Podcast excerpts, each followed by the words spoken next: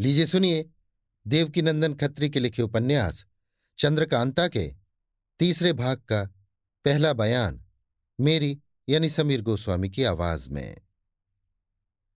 वो नाजुक औरत जिसके हाथ में किताब है और जो सब औरतों के आगे आगे आ रही है, कौन और कहाँ की रहने वाली है? जब तक ये न मालूम हो जाए, तब तक हम उसको वन कन्या के नाम से लिखेंगे। धीरे धीरे चलकर वन कन्या जब उन पेड़ों के पास पहुँची जिधर आड़ में कुंवर बीरेंद्र सिंह और फतेह सिंह छिपे खड़े थे तो ठहर गई और पीछे फिर के देखा। उसके साथ एक और जवान नाजुक तथा चंचल औरत अपने हाथ में एक तस्वीर लिए हुए चल रही थी, जो वन कन्या को अपनी तरफ़ देखते देख आगे बढ़ गई। वन कन्या ने अपनी किताब उसके हाथ में दे दी और तस्वीर उससे ले ली। तस्वीर की तरफ़ देख लंबी सांस ली। साथ ही आँखें डबडबा आईं बल्कि कई बूंद आंसुओं की भी गिर पड़ी। इस बीच में कुमार की निगाह भी उसी तस्वीर पर जा पड़ी। एकटक देखते रहे और जब वन कन्या बहुत दूर निकल गई, तब फतेह सिंह से बातचीत करने लगे। कुमार, क्यों फतेह सिंह? ये कौन है? कुछ जानते हो? फतेह सिंह, मैं कुछ भी नहीं जानता, मगर इतना कह सकता हूँ कि किसी राजा की लड़की है। कुमार, ये किताब जो इसके हाथ में है, ज़रूर वही है जो मुझको तिलिस्म से मिली थी। जिसको शिवदत्त के अयारों ने चुराया था, जिसके लिए तेज सिंह और बद्रीनाथ में बदाबदी हुई और जिसकी खोज में हमारे अय्यार लगे हुए हैं। फतेह सिंह, मगर फिर वो किताब इसके हाथ कैसे लगी? कुमार, इसका तो ताज्जुब भाई है, मगर इससे ज़्यादा ताज्जुब की एक बात और है, शायद तुमने ख्याल नहीं किया। फतेह, नहीं, वो क्या? कुमार वो तस्वीर भी मेरी है जिसको बगल वाली औरत के हाथ से उसने लिया था। फतेह, ये तो आपने और भी आश्चर्य की बात सुनाई। कुमार, मैं तो अजब हैरानी में पड़ा हूँ। कुछ समझ में नहीं आता कि क्या मामला है। अच्छा चलो पीछे पीछे, देखें ये सब जाति कहाँ है। फतेह, चलिए। कुमार और फतेह सिंह उसी तरफ़ चले जिधर वे औरतें गई थी। थोड़ी ही दूर बढ़े होंगे कि पीछे से किसी ने आवाज़ दी। फिर के देखा तो तेज सिंह पर नज़र पड़ी। ठहर गए। जब पास पहुँचे, उन्हें घबराए हुए और बदहवास देखकर पूछा, क्यों, क्या है जो ऐसी सूरत बनाए हो? तेज सिंह ने कहा, है क्या? बस, हम आपसे ज़िंदगी भर के लिए जुदा होते हैं। इससे ज़्यादा न बोल सके, गला भर आया। आँखों से आंसुओं की बूंदें टपाटप गिरने लगी। तेज सिंह की अधूरी बात सुन और उनकी ऐसी हालत देख कुमार भी बेचैन हो गए। मगर ये कुछ भी न जान पड़ा कि तेज सिंह के इस तरह बेदिल होने का क्या सबब है। फतेह सिंह से इनकी ये दशा देखी न गई। अपने रूमाल से दोनों की आँखें पहुँची इसके बाद तेज सिंह से पूछा, आपकी ऐसी हालत क्यों हो रही है? कुछ मुँह से तो कहिए। क्या सबब है जो जन्म भर के लिए आप कुमार से जुदा होंगे? तेज सिंह ने अपने को संभाल कर कहा, तिलिस्मी किताब हम लोगों के हाथ न लगी और न मिलने की कोई उम्मीद है। इसलिए अपने कॉल पर सिर मुड़ा के निकल जाना पड़ेगा। इसका जवाब कुंवर बीरेंद्र सिंह और फतेह सिंह कुछ दिया ही चाहते थे कि देवी सिंह और पंडित जगन्नाथ ज्योतिषी भी घूमते हुए आ पहुँचे। ज्योतिषी जी ने पुकार कर कहा, तेज सिंह, घबराइए मत। अगर आपको किताब ना मिली तो उन लोगों के पास भी ना रही। जो मैंने पहले कहा था वही हुआ। उस किताब को कोई तीसरा ही ले गया। अब तेज सिंह का जी कुछ ठिकाने हुआ। कुमार ने कहा, वाह खूब! आप भी रोए और मुझको भी रुलाए। जिसके हाथ में किताब पहुँची, उसे मैंने देखा। मगर उसका हाल कहने का कुछ मौका तो मिला नहीं। तुम पहले से ही रोने लगे। इतना कह के कुमार ने उस तरफ़ देखा जिधर वे औरतें गई थी। मगर कुछ दिखाई न पड़ा। तेज सिंह ने घबरा कर कहा, आपने किसके हाथ में किताब देखी? वो आदमी कहाँ है? कुमार ने जवाब दिया, मैं क्या बताऊँ कहाँ है? चलो उस तरफ़ शायद दिखाई दे जाए। हाय विपत पर विपत बढ़ती ही जाती है। आगे आगे कुमार तथा पीछे पीछे तीनों अय्यार और फतेह सिंह उस तरफ़ चले जिधर वे औरतें गई थीं। मगर तेज सिंह, देवी सिंह और ज्योतिषी जी हैरान थे कि कुमार किसको खोज रहे हैं।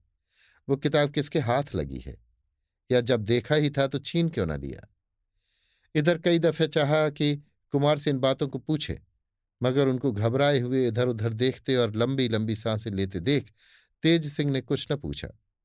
पहर भर तक कुमार ने चारों तरफ़ खोजा मगर फिर उन औरतों पर निगाह न पड़ी। आखिर आँखें डबडबा आईं और एक पेड़ के नीचे खड़े हो गए। तेज सिंह ने पूछा, आप कुछ खुलासा कहिए भी तो कि क्या मामला है? कुमार ने कहा, अब इस जगह कुछ न कहेंगे। लश्कर में चलो, फिर जो कुछ है सुन लेना। सब कोई लश्कर में पहुँचे। कुमार ने कहा, पहले तिलिस्मी खंडहर में चलो। देखें बद्रीनाथ की क्या कैफियत है। ये कह के खंडहर की तरफ़ चले। अय्यार सब के सब पीछे पीछे रवाना हुए। खंडहर के दरवाजे के अंदर पैर रखा ही था कि सामने से पंडित बद्रीनाथ, पन्नालाल वगैरह आते दिखाई पड़े। कुमार, ये देखो वो लोग इधर ही चले आ रहे हैं। मगर हैं, ये बद्रीनाथ छूट कैसे गई? तेज सिंह, बड़े ताज्जुब की बात है। देवी सिंह, कहीं किताब उन लोगों के हाथ तो नहीं लग गई? अगर ऐसा हुआ तो बड़ी मुश्किल होगी। फतह, इससे निश्चिंत रहो। वो किताब इनके हाथ अब तक नहीं लगी। हाँ आगे मिल जाए तो मैं नहीं कह सकता, क्योंकि अभी थोड़ी ही देर हुई है, वो दूसरे के हाथ में देखी जा चुकी है। इतने में बद्रीनाथ वगैरह पास आ गए। पन्नालाल ने पुकार के कहा, क्यों तेज सिंह? अब तो हार गए ना? तेज सिंह, हम क्यों हारे? बद्रीनाथ, क्यों नहीं हारे? हम छूट भी गए और किताब भी न दी। तेज सिंह, किताब तो हम पा गए। तुम चाहे आपसे आप छूटो या मेरे छुड़ाने से छूटो। किताब पाना ही हमारा जीतना हो गया। अब तुमको चाहिए कि महाराज शिवदत्त को छोड़कर कुमार के साथ रहो। बद्रीनाथ, हमको वो किताब दिखा दो, हम अभी ताबेदारी कबूल करते हैं। तेज सिंह तो तुम ही क्यों नहीं दिखा देते? जब तुम्हारे पास नहीं तो साबित हो गया कि हम पा गए। बद्रीनाथ, बस बस, हम बेफिक्र हो गए। तुम्हारी बातचीत से मालूम हो गया कि तुमने किताब नहीं पाई और उसे कोई तीसरा ही उड़ा ले गया। अभी तक हम डरे हुए थे। देवी सिंह, फिर आखिर हारा कौन, ये भी तो कहो। बद्रीनाथ, कोई भी नहीं हारा। कुमार, ये कहो तुम छूटे कैसे? बद्रीनाथ, बस ईश्वर ने छुड़ा दिया। जानबूझ के कोई तरकीब नहीं की गई। पन्नालाल ने उसके सिर पर एक लकड़ी रखी। उस पत्थर के आदमी ने मुझको छोड़, लकड़ी पकड़ ली, बस मैं छूट गया। उसके हाथ में वो लकड़ी अभी तक मौजूद है। कुमार अच्छा हुआ दोनों की ही बात रह गई। बद्रीनाथ, कुमार मेरा जी तो चाहता है कि आपके साथ रहूँ, मगर क्या करूँ? नमक हरामी नहीं कर सकता। कोई तो सबब होना चाहिए। अब मुझे आज्ञा हो तो विदा हो। कुमार हाँ जाओ। ज्योतिषी अच्छा हमारी तरफ़ नहीं होते तो ना सही, मगर अयारी तो बंद करो। तेज सिंह, वाह ज्योतिषी जी आखिर वेद पाठी ही रहे। अयारी से क्या डरना? ये लोग जितना जी चाहे ज़ोर लगा लें। पन्नालाल, खैर देखा जाएगा, अभी तो जाते हैं। जय माया की। तेज सिंह, जय माया की। बद्रीनाथ वगैरह वहाँ से चले गए। फिर कुमार भी तिलिस्म में ना गए और अपने डेरे में चले आए। रात को कुमार के डेरे में सब अय्यार और फतेह सिंह इकट्ठे हुए। दरबानों को हुक्म दे दिया कि कोई अंदर ना आने पावे। तेज सिंह ने कुमार से पूछा अब बताइए, किताब किसके हाथ में देखी थी, वो कौन है और आपने किताब लेने की कोशिश क्यों ना की? कुमार ने जवाब दिया, ये तो मैं नहीं जानता कि वो कौन है, लेकिन जो भी हो, अगर कुमारी चंद्रकांता से बढ़ के नहीं है तो किसी तरह कम भी नहीं है। उसके हुस्न ने उससे किताब छीनने न दिया। तेज सिंह, ताज्जुब से, कुमारी चंद्रकांता से और उस किताब से क्या संबंध? खुलासा कहिए तो कुछ मालूम हो।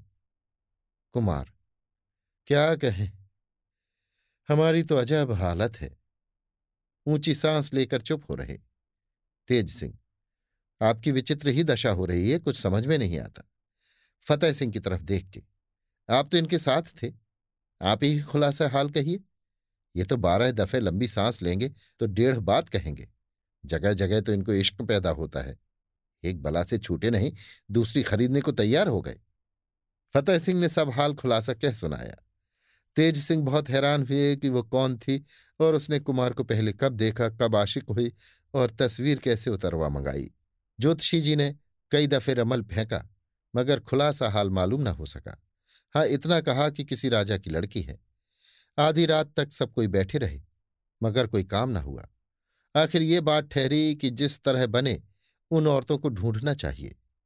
सब कोई अपने डेरे में आराम करने चले गए। रात भर कुमार को वन कन्या की याद ने सोने न दिया। कभी उसकी भोली भाली सूरत याद करते, कभी उसकी आँखों से गिरे हुए आंसुओं के ध्यान में डूबे रहते। इसी तरह करवटें बदलते और लंबी सांस लेते रात बीत गई, बल्कि घंटा भर दिन चढ़ाया, पर कुमार अपने पलंग से न उठे। तेज सिंह ने आकर देखा तो कुमार चादर से मुँह लपेटे पड़े हैं। मुँह की तरफ़ का कपड़ा बिल्कुल गीला हो रहा है। दिल में समझ गए कि वन कन्या का इश्क पूरे तौर पर असर कर गया है।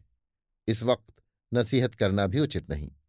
आवाज़ दी, आप सोते हैं या जागते हैं? कुमार मुँह खोलकर, नहीं, जागते तो हैं। तेज सिंह, फिर उठे क्यों नहीं?